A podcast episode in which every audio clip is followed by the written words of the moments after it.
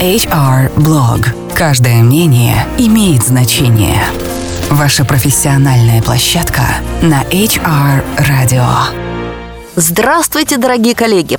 Это я, Анна Несмеева, и мы снова с вами вместе на волнах HR Media. Сегодня мы поговорим о такой классной штуке, как проектное управление – проектное управление в HR, проектное управление в ВК, проектное управление в коммуникациях. Штука крайне полезная и крайне необходимая. Но, как показал мой преподавательский опыт, большинство людей, работающих в этих отраслях, имеет крайне слабое представление о том, что такое проект и как им нужно управлять.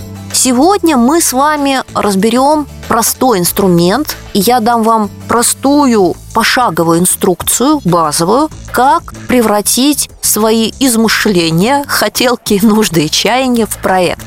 Это поможет вам для того, чтобы получить бюджет, когда вы только что-то задумываете. Это поможет вам оценить эффективность запланированного проекта и сравнить его с другими вариантами, с другими возможностями. Это поможет вам контролировать проект по ходу исполнения. И, наконец, этот чек-лист поможет вам по итогам проекта провести его правильную оценку и отчитаться. Итак, начнем сначала. Перво-наперво мы с вами должны определить цель проекта. Внимание!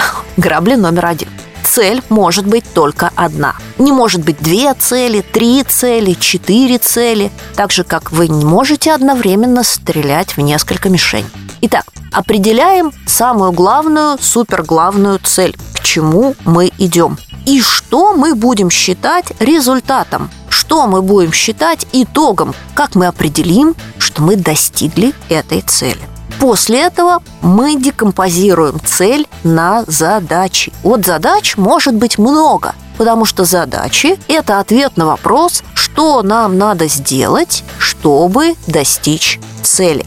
Итак, у нас с вами есть цель, у нас есть общее описание результата, и у нас есть от 3 до 5 задач, на которые декомпозирована цель. После этого мы с вами проводим базовый маркетинговый анализ – мы описываем выгоды этого проекта, риски, связанные с этим проектом, затраты, которые мы можем понести по этому проекту хотя бы в черне. Да, это еще не бюджет и возможные альтернативы. Вот когда мы определили цели и задачи, мы можем по свод-анализу провести вот такой вот небольшую оценку, чтобы понять, вообще имеет смысл этим заниматься или есть другие, более дешевые, более простые, более эффективные способы достичь результата. Провели анализ, решили, да, вот этот план в черне набросанный, он для нас наиболее эффективен. После этого мы определяем целевую аудиторию проекта. Кому он важен, чью жизнь он изменит,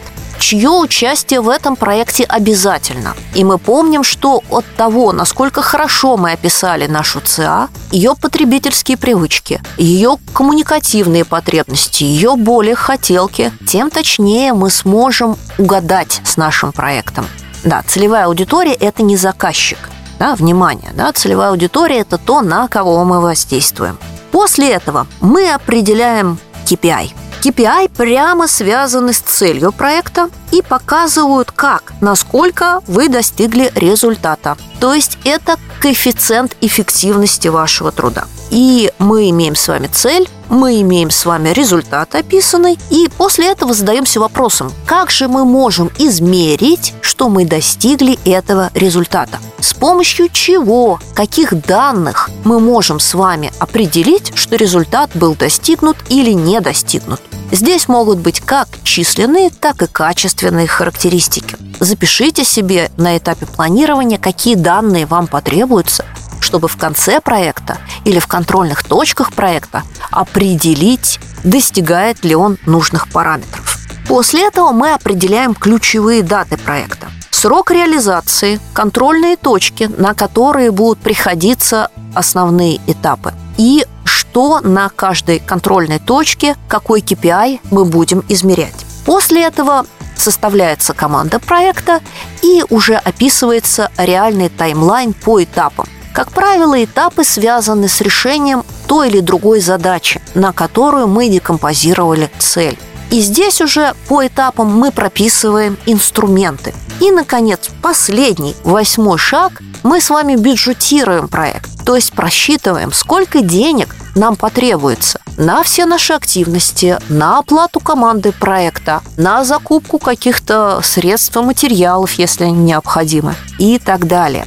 Что же, план проекта вместе с бюджетом готов, и с его помощью мы можем как контролировать наш текущий проект или оценивать завершенный проект, так и подавать документы на получение бюджета. Ну что же, надеюсь, сегодняшний мой чек-лист и шпаргалка для вас была полезной. Начинайте планировать все по уму. Ну, а мы с вами встретимся через неделю. Это была я, Анна Несмеева. До встречи на волнах HR Media. Это был HR Blog, ваша профессиональная площадка на HR Radio. Все программы можно скачать на портале hr.media.